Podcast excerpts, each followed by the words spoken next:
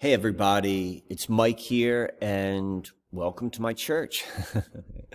this is uh, this is what I am um, the caretaker of for uh, the next 53 days now, I think it is.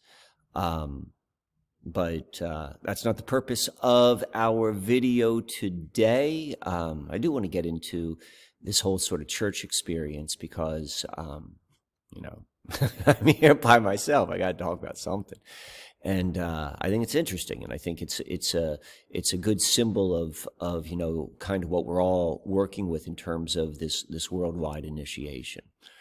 But that's not that's not what we're going to talk about today. Um, you know, as one door shuts, a window opens, and where that window is, we don't know. Um, but it's a it's a good internal uh, posture to hold is to be looking for for that window and looking for it in in in in um, any possible place it can show itself. You know, by being open, by being um, uh, uh, without expectation, and so this series, which I'm beginning here, is going to go deeper into the mystical nature of the Susquehanna River. And there are two, two real reasons for doing this. Um, uh, one is general and one is specific. So, so general has, is, is more so, um, coming from an ap- approach that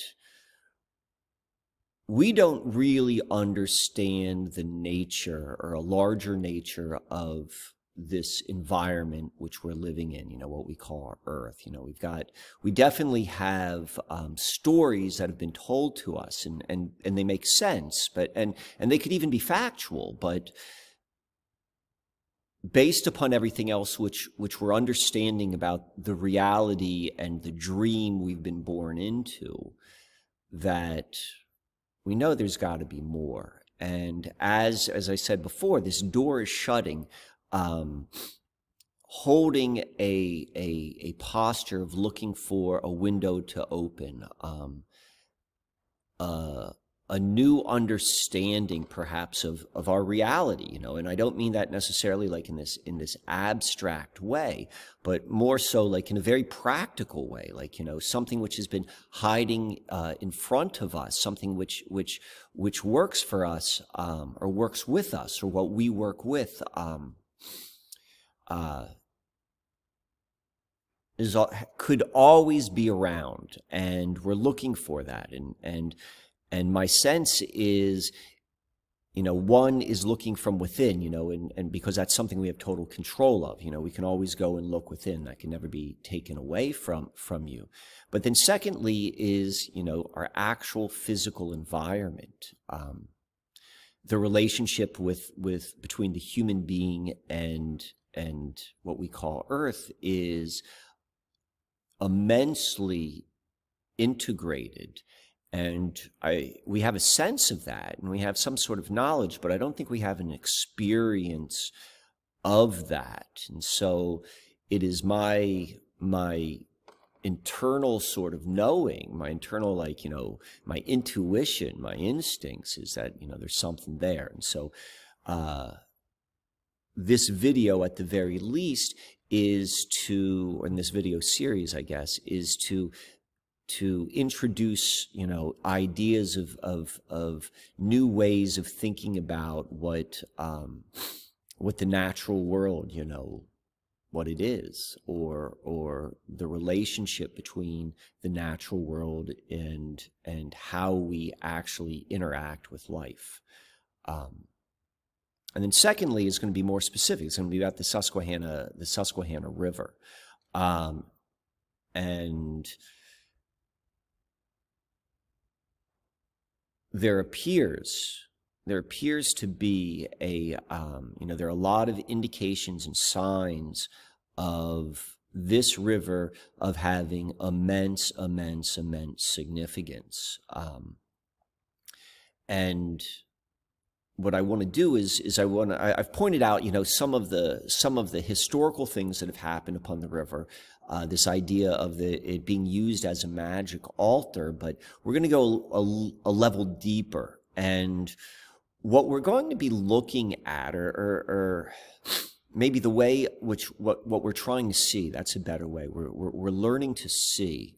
And all of the i'm just going to tell one small piece of, of this story because there's there, there's a lot to this story um, and i want to go in piecemeal so that it can it can be digested um, but the idea is that there's something uniquely specific to all of humanity um, you know all of us who are living on earth uh, to this river. And it's undoubtedly true from an abstract level because it, it's the birthplace of computers, of, of three wired electrical distribution, and of globalism. So, if any of those three things you have been touched by in your life, well, you know you're connected. Um, but I think it goes much, much deeper in a much, much uh, stranger way. And to be able to take these data points and not necessarily like hold on to them specifically, but look at them as a whole and to be able to look through them. Like the analogy of the magic eye 3D art pictures is exactly what we're trying to do, but not so much physically with our eyes, but more so with, with our inner eye, with our inner vision, to be able to see something um, of, a, of, a, of a higher um, of a higher nature. I mean, that's what the 3D eye is. You know, you see like the lower nature, which is like what appears to be these squiggly lines and so forth. But if you're able to see it correctly, something else begins to show itself. And so, uh, we're going to begin in, I mean, this is a fascinating, uh, fascinating story, what we're going to go in today. And, and this is going to be, uh, new information for, for people who've been following along. Um, Side note, it's highly recommended to watch the video, The Goddess Susquehanna, because that's going to complement a lot of this um, information which I'm talking about right now. Um, I'm going to I'm going to circle back to a lot of the information from the Goddess Susquehanna in parts like two and three. But before then, if you want to watch that video, that, that might be helpful. So before uh, we really jump in into the research, let's go let's go. Um,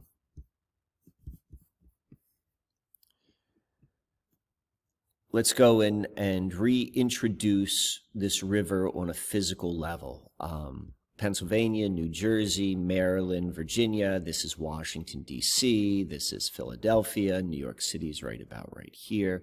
This is known as the North Branch. This is known as the West Branch. This is the Lower Susquehanna. And this is its flooded valley, which is an estuary known as the Chesapeake Bay.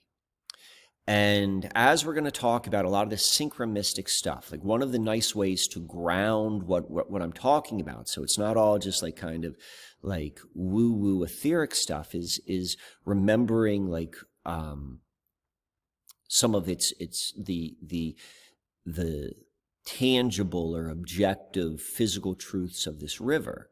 Um, because what what I'm getting at is that on some very very like uh, you know deeper level of reality that that this river is immensely significant to the human experience and if that were the case, you know, that's kind of like a theory. Let's go look at that like a theory. You know, this is this is the conclusion I made based upon all of the the, the research which is out there. But um, if this is true, well, then there should be some objective markers which are going to be in harmony with this kind of synchromystic markers. And so we're going to begin with that just as a, just to ground everything which we're going to go into. And, you know, the first thing is the age. The Susquehanna River is one of only five rivers which is, a, that are estimated to be over 300 million years old.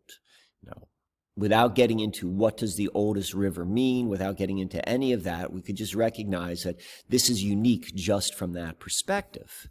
Um, the second marker, like right at the main source location, the main source is Cooperstown, New York. Like uh, a handful of miles from Cooperstown, New York, is Herkimer, New York. And if any of you are, you know, uh, aficionados of, of, of crystals or gems or, or minerals or anything with rocks and stones, you're probably familiar with Herkimer because it is this place, the only place on the earth where these, these, what they're called Herkimer diamonds, this very unique form of quartz crystal where it's got two points, not one point, two points, has water clarity um, you know, this is where they naturally form.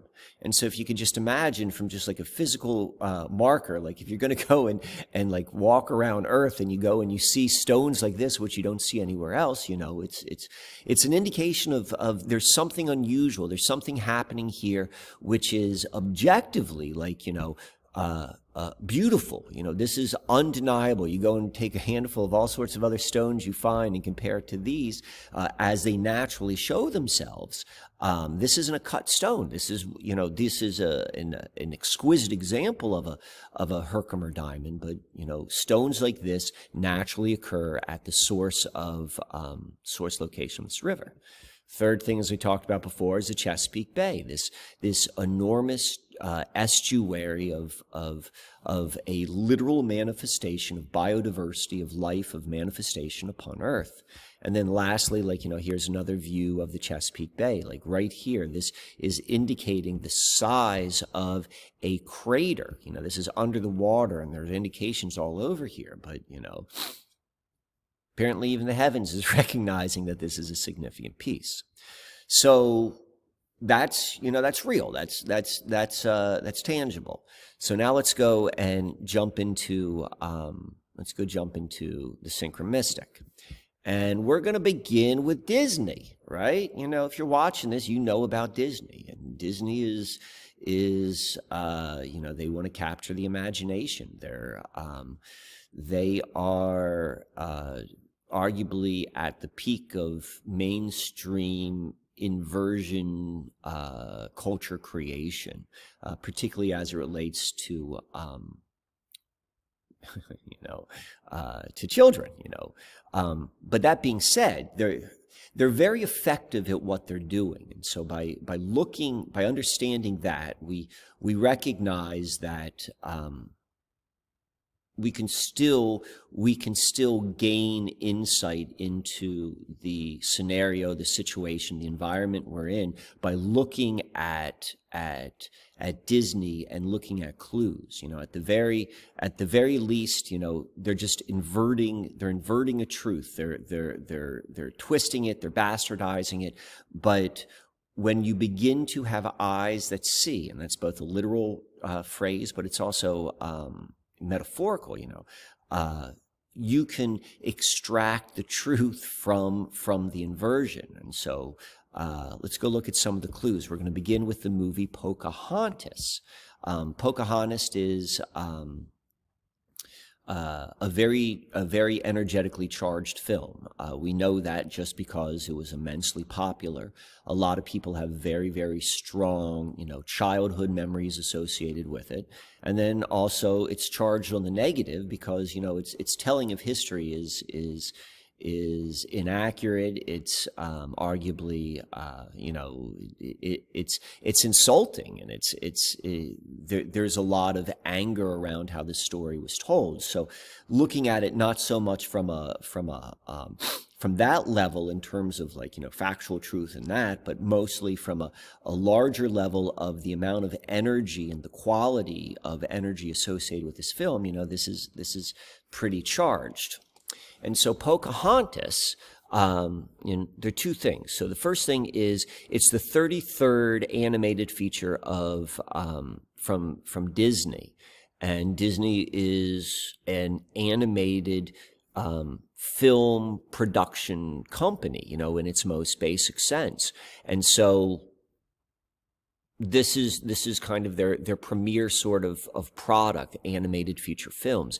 And the 33rd film is uh, this is a company where where you know they're very esoteric and their understanding of, of numbers is very important and 33 is we also know is very important to them as well you know the the 33 club which which they have in their parks you know regardless of what they are and anything like that we just can say with certainty that 33 is significant so we know the 33rd is um is is going to be important within their value system, and this is what Pocahontas is. We know it's got all this energy. And Pocahontas ties directly to our Susquehanna mystery because Pocahontas is uh, a fictionalized account of her historical encounter with Englishman John Smith and the Jamestown settlers. You know, right here. This is this is our this is our magic map. You know, go look at. Make certain you watch The Secret on the Susquehanna. You'll understand who's behind the map. You'll understand why this is so significant. Um, and within this map, there's there's all sorts of codes. Um, in later version or in later um, episodes of this, we're going to go into more codes. But for now, uh, let's go point out right here this this this drawing in this couple or in this corner is King Powhatan. This is retelling the story of John Smith in front of Powhatan, uh, King Powhatan or Chief Powhatan. And, you know, this is where the supposed um, Pocahontas myth begins. We could see right here, um, you know, her father is Chief Powhatan right here.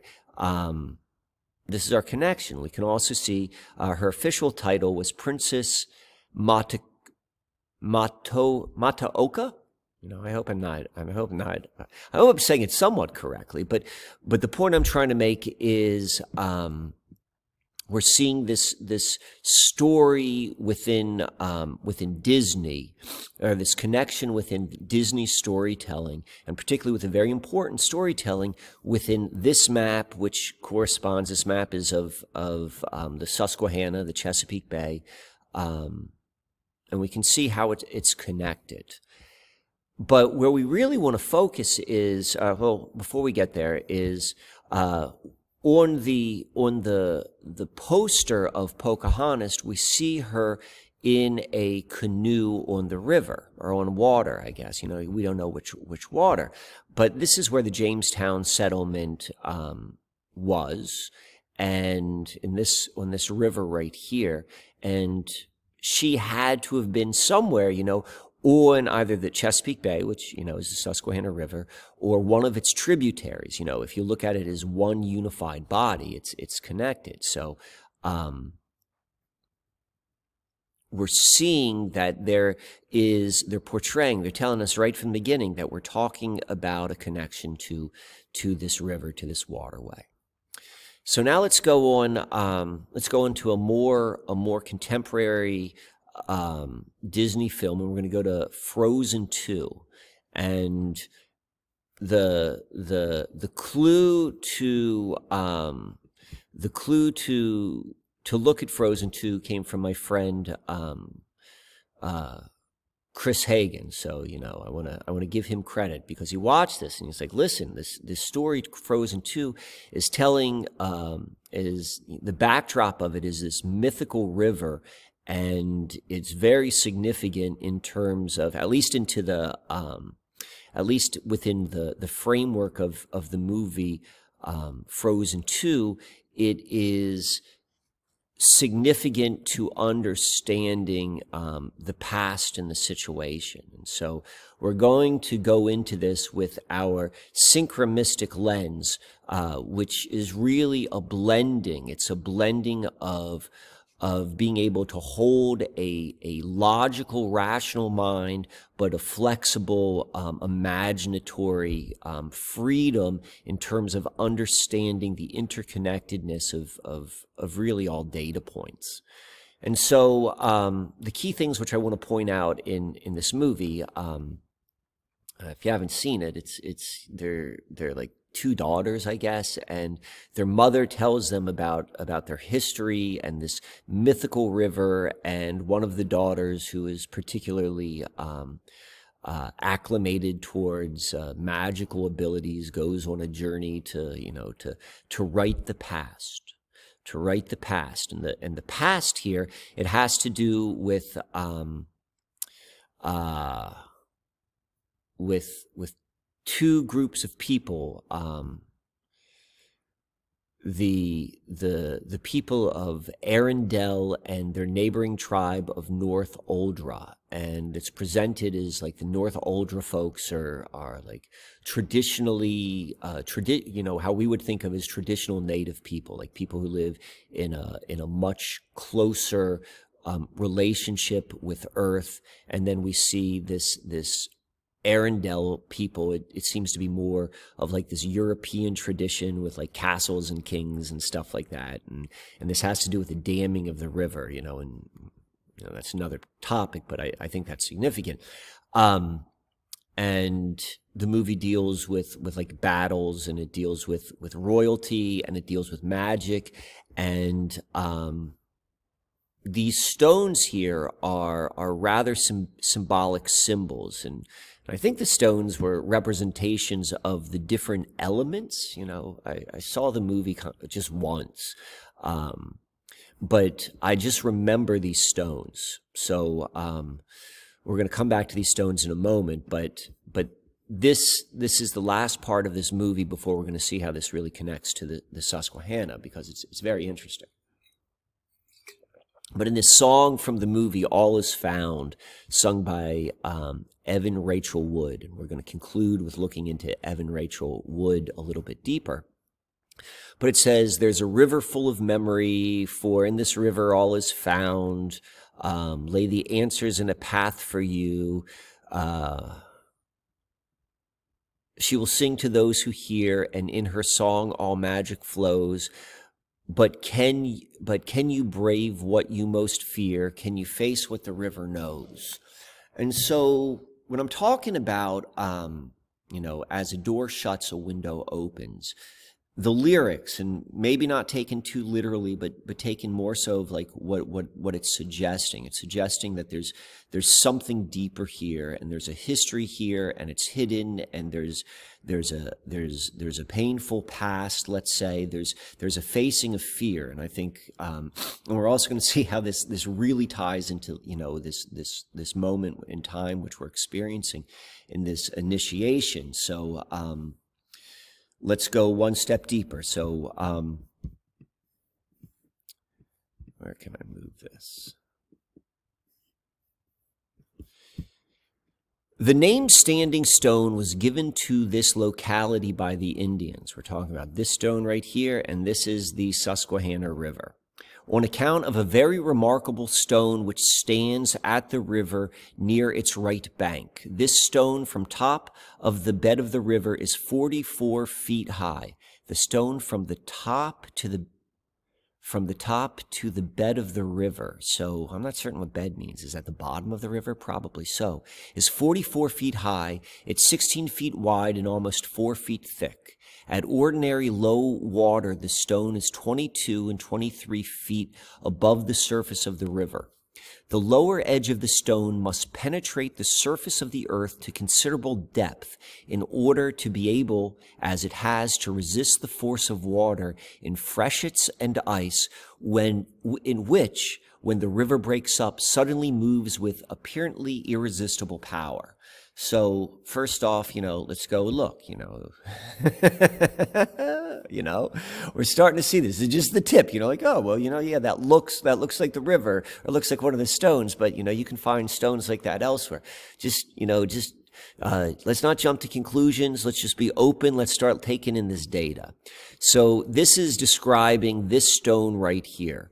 Um, it's known as standing stone and, uh, it's it's particularly remarkable when it describes like the fact that how did this stone get like this? It's just um, we'll see in another place where it's described more ge- geologically um, as being as having fallen from a higher point, but how did it pierce through the ground? Um, the Susquehanna has a stone floor. The bottom of the river is stone, and it went through it, and it's held so well that over, you know, who knows how long it's been there, that it is able to withstand immense, immense, immense amount of this pressure from the river and the ice dams and all of that stuff happening. Um, here is, and all of this comes from from a uh, um, from a one page uh, from a one page description put out by the Pennsylvania Department of Geology. You know, it's an outstanding geologic feature of of, um, of Pennsylvania. It describes the the stone in greater detail, what it's made up of, and and you know they're they're saying it probably happened eight to ten thousand years ago, and it's located right here. So now let's let's let's expand upon this. You can see right here. This is this is a map from the same sheet right here, and it says French Asylum, and the French Asylum is this location right next to it. And French Asylum was a short-lived haven for refugees from the 1793 French Revolution. And so right now, when we think of refugees, you know, you come to mind like probably someone who, uh, you know, the images would have been put forth on, on TV, you know, um, people whose lives have been destroyed, uh, uh, probably without, you know, any money to their name, without any, you know, just what they can carry on their back. But this was this is not the type of refugees which this was made for. This was to be for the Queen of France, Marie Antoinette. Um, you know, and this is where she was going to move. Uh, her and and and her social circle, if you will. This was like for royalty, and you can only imagine that the quality of this land, you know, and I say quality in a general sense, but there was something special about this land, and we know it's been marked because we see this right here. And we're beginning to see this, this correlation with um, this river, with these stones. And now we have, um, we've got like royalty, kind of like which we saw here. We, we, we know in, in, um, in Frozen 2, we're dealing with, with the father who was a king, who was a monarch. And now um, we're seeing a stone, we're seeing a similar stone of, of, um, of uh, mystery as to how it got here. Um, and it's located at what was to be the home of of at least how history presents her like a real nasty human being you know all of the worst things you can imagine in a monarch you know incredibly selfish and greedy and and and and unkind and and you know all the all of the things which let them eat cake you know sort of seems to imply though um, from what I understand, you know, that's not a real, that's not really what was said, but regardless, we can see, we can see there was this area with the standing stone is associated with, with a, uh, um, with, with, with the queen. And let's go look where we are. Um, this is where French Asylum is. Uh, this is Scranton. You know, go see the Scranton videos. Look into Scranton. You know, they're telling us, they're pointing at this, this, this, this, this mystery of a, of this mythical river. We don't know what exactly a river is, but, but the clues are certainly there. Um, and this area, though, it's, you know, we, we talked about an, uh, what I would call like an artificial queen. Um, but this area is also um, home to to uh, a native queen, and she was known as Queen Esther. And there's not really that much written about her, but there's enough that we can uh, we can gather um, gather uh, uh some information to make some some inferences. So Queen Esther was part of the Montour family. Um, which was a family of Native Americans and French descent, which was prominent in colonial New York and Pennsylvania before and during the American Revolution. Uh, because of the Iroquois practice of reckoning descent through the female line, the family is known as Montour after the matriarch. And so Queen Queen Montour, she was known as Queen Esther, and she was the eldest daughter of French Margaret. She married Ecoguhund, chief of the Munsee Delawares. So um, the Delawares is the is the the the anglicized. I'm not pronouncing it right, but it means like uh, when the you know the English version of the name of the of the human beings who are known as the Lenni Lenape, and um, I get a lot of comments about, you know, Ross Ben and Ross Ben's work. And, and yes, I'm, you know, obviously I'm familiar with it. Uh, and I see these two, his research and my research, is being immensely integrated. You know, we're, we're talking about the same history, we're talking about the same place, we're talking about the same people, and we're, we're looking at two different parts of the same sort of story. And so he talks a lot about the Lenni Lenape. And so this is the Munsee Delawares are a, a subgroup within the, the Lenape people. The Delawares are the Lenape people. And so we're dealing with the same. And so Queen Esther was married to the chief, uh, and then she became the leader, um, the leader following his death. And her home was Sheshequin, now Ulster Township. All right, this is Ulster Township. This is Ulster Township right here. Uh, this is Standing Stone. We can see Ulster Township is like right here. This is where Marie Antoinette was supposed to come. This is the true Queen's land. All right. Uh, the the the the people in um, the people in the Frozen Two, the native people in the uh, in, in Frozen Two, they were known as North Uldra. So, you know, it's not exactly the same, but it, it hasn't been lost on me. This Ulster and Uldra, this this this phonetic similarity. Um, on a side note, right here, this South Waverly, and I think it's pronounced Sayer. I don't know how to pronounce it. This right on the New York Pennsylvania um, line. Uh, there's something which is called Spanish Hill. Uh, SpanishHill.com. Go to that website and see the sort of information which is there. Um, I like the way the the creator of that website kind of positions, you know, the the lens which they look at the information which they're going to present, and there's some really interesting stuff there.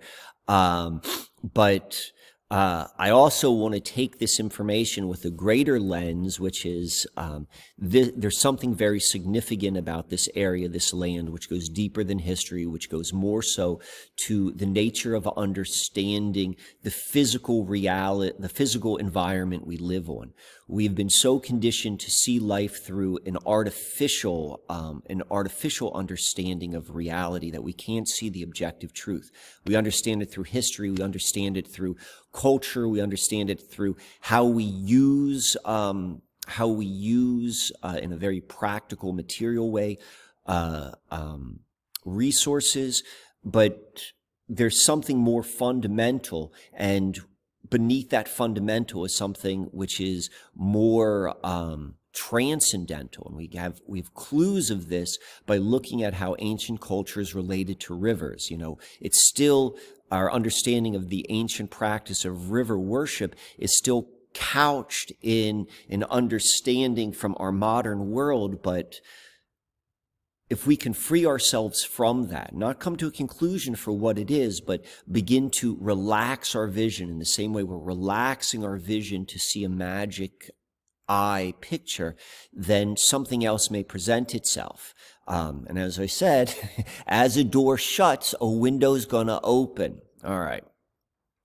So uh, this is where we've got this really strange Spanish hill. This is where French Azilum is. This is where the dark, dark Scranton is. And this is where the Queen Esther lives. The true queen, the true royalty um, of of this standing stone, not this not this nasty ass uh, Marie Antoinette.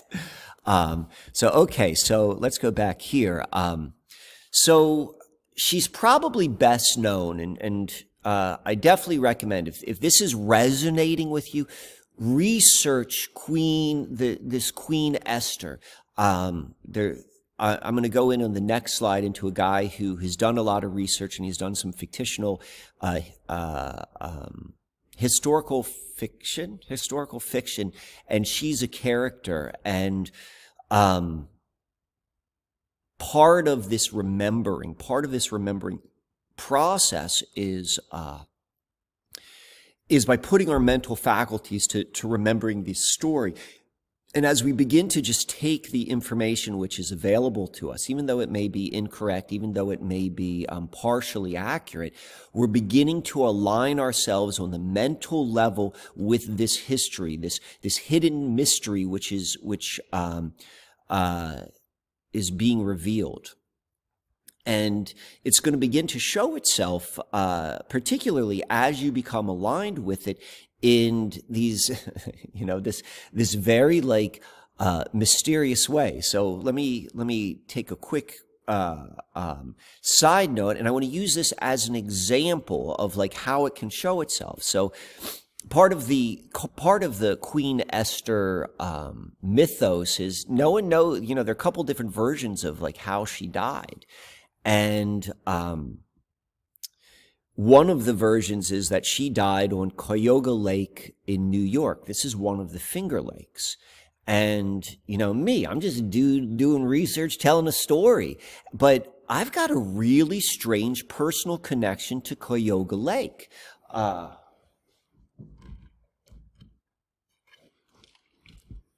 if you've seen, you know, some of the other stuff I've done, I talk a lot about the starboard. And here's a picture of it right here. And I want you to look at these stones right here. And at the most pure and objective level, what the starboard is, is an artistic matching on that board of what's going on in the heavens. Like, yeah, I tell stories about that, but I also recognize that a story is a story is a story. And our goal is really to move beyond our stories. But until we can move, until we know them, we can't move beyond them. But what the truth is, is the markers. And so I, I build stones on this model of, of the zodiac or of the heavens. And in the core of it, in the center of it, are these stones. Can you see them right here? I made this six years ago. And those stones were from a, a, trip which I took with my sons and, and my then family uh, when they were three or four. It was one of my, my favorite memories. And those stones were from a week long trip uh, on a rented house on Lake Cayuga. I've only been there once, but that is where those stones were from. And they were from my sons going into the river or into this lake and collecting the stones. And, and this was me taking back like a, a piece of, a piece of that as a, as a memory. And then when I made this board from a symbolic level, I wanted to ground in, you know, whatever the, the, the heavenly energies would be. I wanted to ground it down. And I thought the symbol was these stones stones. And these stones were touched by my sons, you know, something which can only, like a, a love which can only be exper- experienced between a parent and a child. There's something unique to that. And it was collected by them when they were absolutely pure and innocent, like three and four years old. And so I've got that. And I made that five years ago. And now as I'm going to see this story unfold, which I'm telling you, like there's a direct connection to this. And so my point here is as we begin to, um, and particularly for those of you who this is going to resonate with, like all of humanity should resonate with this because all of humanity is affected by what's going on on this river, this oldest river, because of the computers, because of the electricity, and because of the uh, um, globalism. Um, also because of the bastardization of what's happened with, you know, the Disney stories. But then within these, you know, within these, these, these, um, events, we can still find truth. And as you begin to look, you're going to realize you were connected to it all along anyway. So, you know, this is my, my, my connection with this Cuyahoga Lake. I've never been to Standing Stone. I plan to go to Standing Stone this summer. Um, the other part, and, and as I'm going to get into some other parts of this this story, is is is my lady, my partner, Jenny. Uh, she's instrumental in all of this. You know, both in terms of the research and and just you know. Uh, me as the storyteller, um, you know, the grounding which which I experience from our relationship, well, at the at the bottom of Cuyahoga Lake, you know, that's where you find Ithaca College and Cornell College, and she studied at the music school there. So it's like that was ten years ago. So it, it it's these connections when we're beginning to see there is this this etheric web, this connection that we're having with this, you know, whatever a friggin' river is, whatever this environment is, like uh, there there are are are tangible connections which I, I promise particularly if you are if you have a connection to this area that that you can begin to find your own personal uh, tangible uh, um, myth to it but uh, Let me return to Queen Esther. All right, I got excited about that. I like when I saw that that Cuyahoga Lake or Cayuga, Cayuga. You know, I'm probably pronouncing it correctly. I got very excited. So um, before we get into that, so let, one more thing. Right here, this is the West Branch. This is the North Branch. This is the key um, confluence right there. This is where we have Northumberland, North Uldra. Like a lot of interesting things happen here, both in terms of the human beings that lived in this area prior to the colonization. This was immensely significant. Um, and historically, this is where Edison built his first um, the first wire distribution, three wire distribution of electricity. It happened right here. This is Sunbury. Sunbury, what's a buried sun? It's a friggin' eclipse. That's when the sun is covered. And right on the other side is this Northumberland. Joseph Priestley lived here. Joseph Priestley, he is, you know, he's a key person in terms of understanding the, the movement of, of the, the, the Renaissance alchemists but it's there's so much connection here. So anyway, so let's go back to Queen Esther.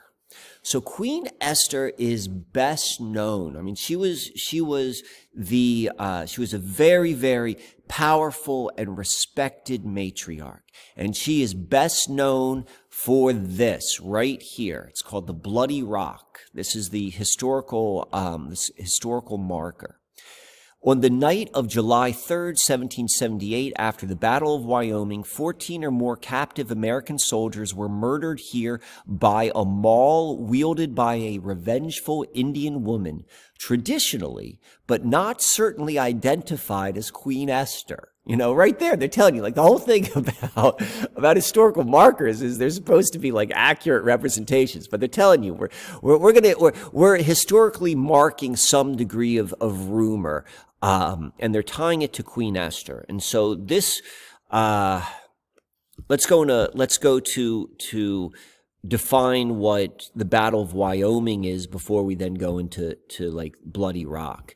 So the Battle of Wyoming, the Battle of Wyoming was an encounter during the American Revolutionary War between American patriots and loyalists. So you know people who wanted their independence and people who wanted um, who wanted to remain loyal to um, the British colony system. And the loyalists were supported by uh, Iroquois raiders. They worked together. They got these patriots out of the um, out of um, their fort. It was known as Forty Fort, I believe.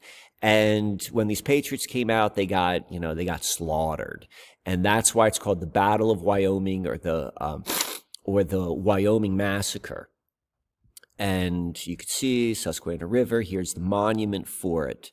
And uh, the Wyoming Valley was inhabited by several native tribes, including the Susquehannock and the Delaware, the Lenni Lenape. And these and these two groups of people they come in uh, uh, in in other parts of this story, but I just want to point out they're still there. Um, and also, I want to point out, like Wyoming, the state of Wyoming is named after either this borough or the surrounding valley. This whole area, this this where's Wyoming? Wyoming is actually right down here, um, but this is where Wyoming comes from. And so, supposedly, what happens is after the um, after the uh, uh, the the the battle, the massacre, whatever Patriot soldiers were were were still found alive. They were um, brought to this rock right here, and their heads were laid down. And this revengeful Indian woman, traditionally but not certainly identified as Queen Esther, like smashed their skulls in and then threw their bodies in the Susquehanna River. That's the story that is being that is told. This is how it is memorialized on the. Um, you know, in, in material reality. What exactly happened is unclear. But what did happen afterwards was this story, the story of the, um, how the, the, the, the beating of the brains in of these, of these, um, of these patriots, of these militiamen, was was sensationalized throughout the colonies, and it was used just as today, just as today, as certain stories are used to emotionally charge people to take up arms. You know, I'm not I'm not saying like the Revolutionary War. I'm not getting into the historical level of like, you know, independence and stuff like that. I'm just saying that this was a story which was propagandized, which got people off the fence who were not involved. Um, and the, the, the, the, uh, um, the antagonist in the story is this Queen Esther, the same Queen Esther who we're talking about. And so Jim Remsen, I believe that's his name. He's the author of, of this historical fiction. Like this is some of his work. He's, uh, from my research, the, he's where I found the most amount of um, information on Queen Esther. And so he says, Queen, this is more of a, of a, of a commentary, but Queen Esther was an extraordinary, complicated person and a natural to serve as my storyteller. This is him from his perspective in, in the books he wrote. Um, people still argue about her role in the Bloody Rock episode, even about who she really was. I found six different version, versions of her origins and lineage and went with the one I found most credible that she was full blooded Shawnee. But was she a killer? There are documents, accounts of Esther being a peace woman who had good relations with white neighbors for much of her life. Some say it wouldn't be like her to perpetrate a massacre of helpless captives, and that in any event she was too far away from the battlefield to the day. So the point I'm trying to make is like it's uncertain what's true or what what actually happened, but but what is here is is this marker and this connection with um and with revenge killing and with a very significant patriarch. And this kind of plays into the, you know, not exactly to this, um, to the the story we're told in Frozen 2, but there's definitely like a lot of misunderstandings in in um a lot of misunderstandings told in that tale. But this is, we're going to go a level deeper because, like, right now we're just gathering data. We're not making conclusions. We're not saying, like, okay, this was this and this was that. We're just saying, like, okay, this is, these are the data points. So, um, here we go. This is Wyoming. This is, you know, this is Scranton. They're 11 miles apart. And also at Wyoming, we find the Institute of Hermetic Studies. The Institute of Hermetic Studies is um, Mark Stavish's um, uh, his school, his institute. Mark Stavish, if you're familiar with him, uh, he's an author uh, and a scholar, very, very serious practitioner of the esoteric arts. In this institute, um, uh, it gives instruction of its members in Hermetic arts and sciences, including Kabbalah, plant and mineral alchemy, Rosicrucianism, Martinism, and the Hermetic Order of the Golden Dawn. These are the same people, the same organizations that we're seeing like um, constantly throughout this story uh, on the Susquehanna, and also throughout the story of what's unfolding is is you know. Um, you know the the transhuman agenda. Um, and so we see that this this location this very serious location uh, or this very serious school is located in the same place tied into this this bloody rock story which is intertwined with with with queen esther and we see on the we see on the this this shot was taken from the the website of the front page of, of the Institute of Hermetic Studies website, and we see that that that that Mark Stavish is is showing his his connection here with with Guy Ritchie. Um, Here's a picture. Um, after taping an interview in London with Ritchie's upcoming feature length film on esoteric wisdom and teachings. And this gets interesting because Guy Ritchie, who's his, or I guess his ex-wife, who was Guy Ritchie married to? I'd be curious if he was married to to um, to Richie during the time of this interview. I don't I don't know those dates, but Guy Ritchie was married to Madonna, and Madonna was you know famously known in 2004 to cha- or to claim the Hebrew name of Esther. You know the Esther from the Bible. And as we're going to get deeper and deeper into the this this video series, we're going to see all about um, the goddess symbology and the significance of Estar and Ishtar and Semiramis and Isis and all of the all of the different names of of of of the um, particularly the Western tradition of the goddess. Here we see Madonna um, dressed as presented as Isis here. So now we've got Stavish connected to um, the guy who was married to probably the biggest, um, you know, arguably one of the biggest names in the collective consciousness, and she is calling herself Esther. Just you know where this guy who is deeply deeply connected into like these esoteric realms, whatever that may be. You know, I'm not practicing. You know, I, I research this stuff, but I don't. I don't. I've got a ma- I've got a I've got an understanding of, of reality which may be considered um, um, magical, but I'm certainly not. I do not participate in in what's known as magical operations. But I recognize that exists, and I find it interesting uh, to understand reality by studying those who do. And this is someone who is you know a scholar and an expert, and he is you know at the place of Queen Esther, and and as we saw before, Queen Esther is the true matriarch, the true monarch of this oldest river. So, um, and even more interesting, so so so Madonna is tying her name. You know, Esther is a complicated concept because on the surface she's tying her name with Queen Esther of the Bible, and Queen Esther of the Bible is tied to the story of Purim. Purim is a revenge killing story. Uh, you know, it's not necessarily couched in those terms, but if you actually go and see what Purim's all about, you know, it's about revenge killing. And um, if you dig a little bit deeper, you go and you see that the Purim story and the story of Queen Esther is actually just a retelling of the Sumerian tale of Marduk and Tiamat.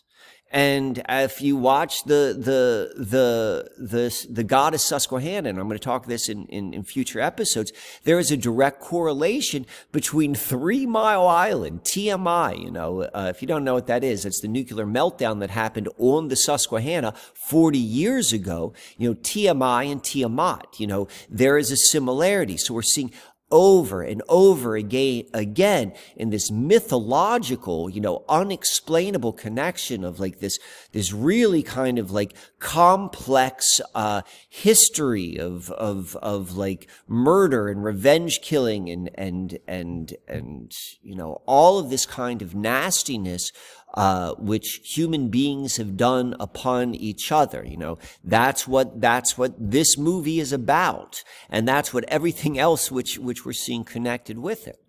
Um, also tied into uh, also tied into the the Queen Esther mythos is this ghost of Queen Esther and the curse of Queen Esther.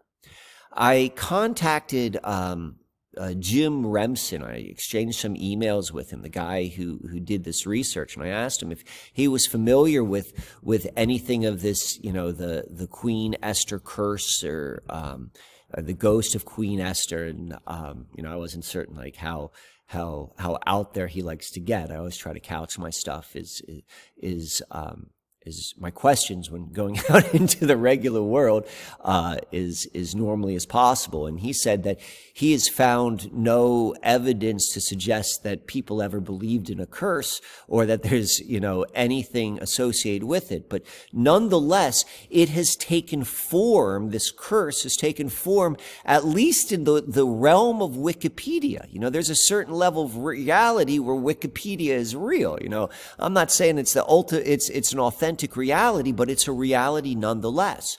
And in that reality, we see that there's this curse of Queen Esther. And interestingly, like what, what the curse is about is, um, is having weapons, uh, not being able to fire, which, um, to me is, um, you know, it's, it's, it's a good curse. Um, it's not it's not this vengeful killing curse and and um, that is at the end of the day you know for me me personally is is is I like human beings. Like I, I, I don't believe that it is our true nature to be at each other's throats the way that, that it is being pushed and presented right now. I've, that is a learned behavior. It is learned one way or the other. And I do not believe it's our true nature. Um, you know, it's part of my understanding and what I align to during this time of, of mass initiation. And one of the reasons I'm so excited about, you know, what is, what is um, being hinted at within this, this, this unveiling of, uh, of the Susquehanna mystery here. Um, so now I'm going to wrap up this final section on this really, really wild, um, this this really wild and complex um, element into this Susquehanna synchromystic mystery, and this is this is all the work of of Jenny. She did this. She she made these connections, and it's fascinating. So um, let's go back here. Let's go back to to Frozen Two. This is Frozen Two. It's it's it's you know the story of a mythical river told by their mother to contain all explanations of the past. Okay. And this song, the song kind of hints. It's like, you know, and, and everything is interconnected. It's like, it's not one storyline. What we're beginning to see is through history and through, through symbology and synchromysticism, through personal experience, you know, we're all connected to this oldest river, this river which is marked by the Herkimer diamond and marked by the, by the craters. Like we're all connected to it. And, you know, I'm not saying this was done consciously. I'm saying that what we're looking at is the ability ability to find truth within an inversion put out by the B system Disney itself. You know, that's what, that's what we're doing here. This is, a, this is the window, this is the window opening. And, and so we see that, you know, the, the, the song, the song here is, is providing guidance. And the song is sung by the mother, and the actress who played the mother is Evan Rachel Wood. So let's go look at Evan Rachel Wood, you know.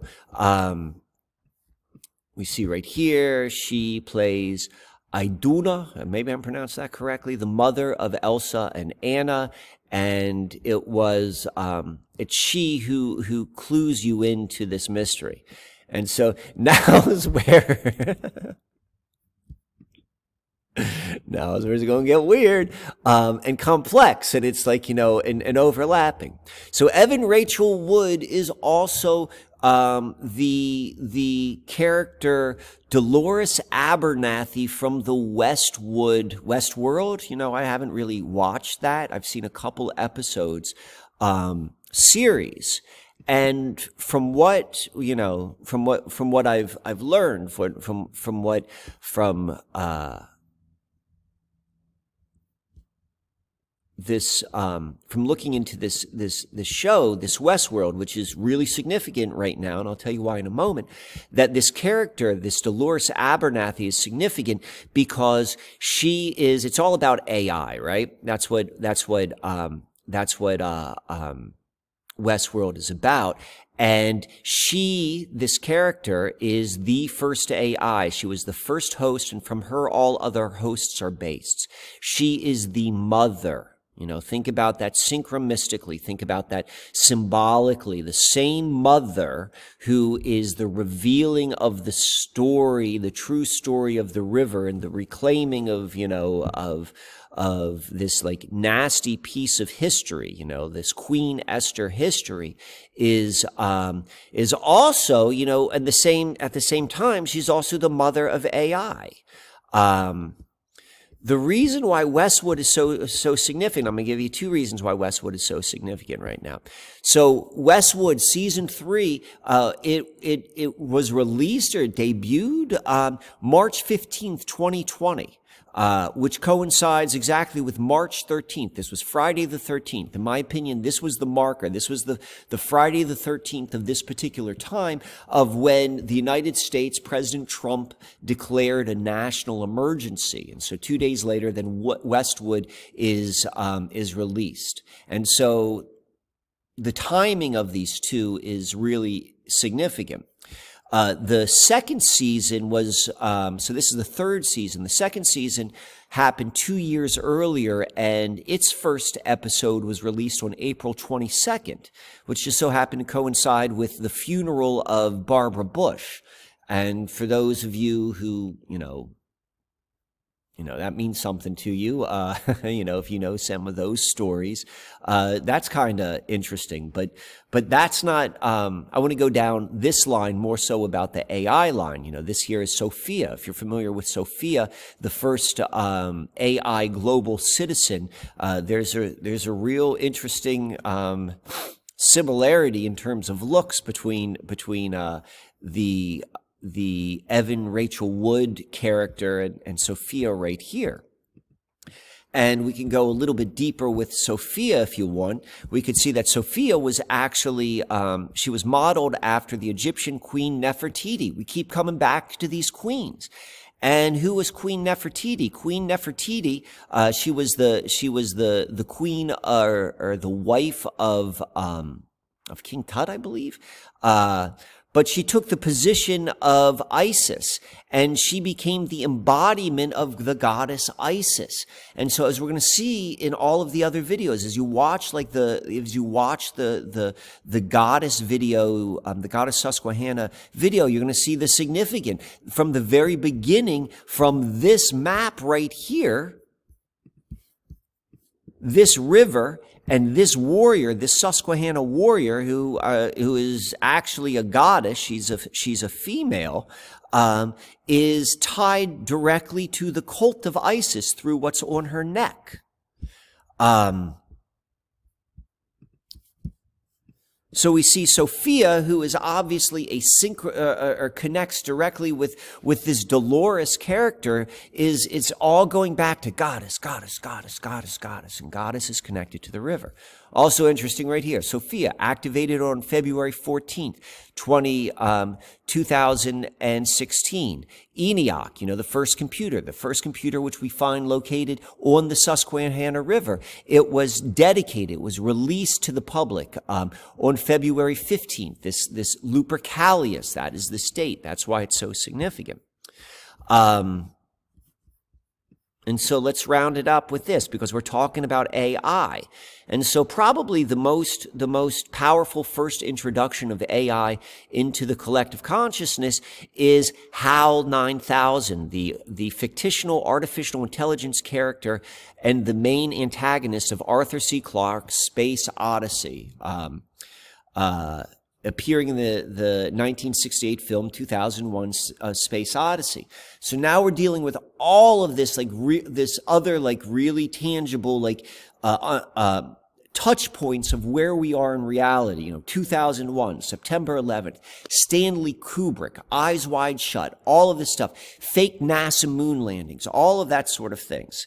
And HAL. And so HAL is, you know, the question has been put forth, um, in the documentary Room 237, you know, they, they put out the idea that HAL is, is a hint or a nod at IBM. You know, just move the letters, each of these letters forward one letter. H becomes I, A becomes B, and L becomes M. IBM. And so why is, why is IBM significant?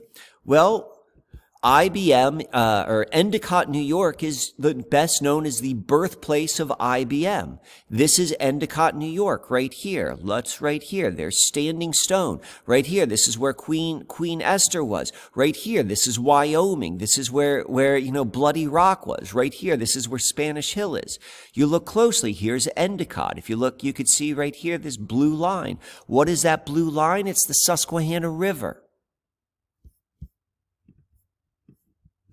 Right here. Birthplace of IBM, birthplace of AI, you know, symbolically. Right here, birthplace of, of the computer industry, of ENIAC, all on the same river, all connected in the strangest, most un, um, unexplainable way. So, as I end this first version or this first episode right here of of the great Susquehanna mystery, um, I want to reiterate release the desire to, to really um, lock this down into a story. What we're trying to do is see all of these different data points so that we can relax our vision and see through them and see the higher dimensional image which is going to be coming out from it. Um, it's a lot to take in and it is going to require a, a new use of understanding all of our faculties. And it's also going to be pointing at a new understanding of exactly what this environment we call earth is. Yes, we're beneath the heavens, but the earth is underneath our feet. And there's more to this than we could ever imagine. All right, so until the next one, this is Mike checking out. If this video is uh, if it resonates with you, please share it with other people who will resonate with. Add your comments, uh, other information. This is a group project. This is this is um, this is an unveiling and a re-understanding which affects us all. This is an awakening from a dream which we don't even understand how deep the dream goes. Uh, for more for more information, go to the or, and, and more tools. Go to the SusquehannaAlchemy.com. Uh, check out um, some of the services I have there, particularly the Starboard Light services. I'm currently helping people understand how their personal journey ties in directly to the heavens and what's going on right now in this worldwide initiation. Thanks a lot, and uh, until the next time.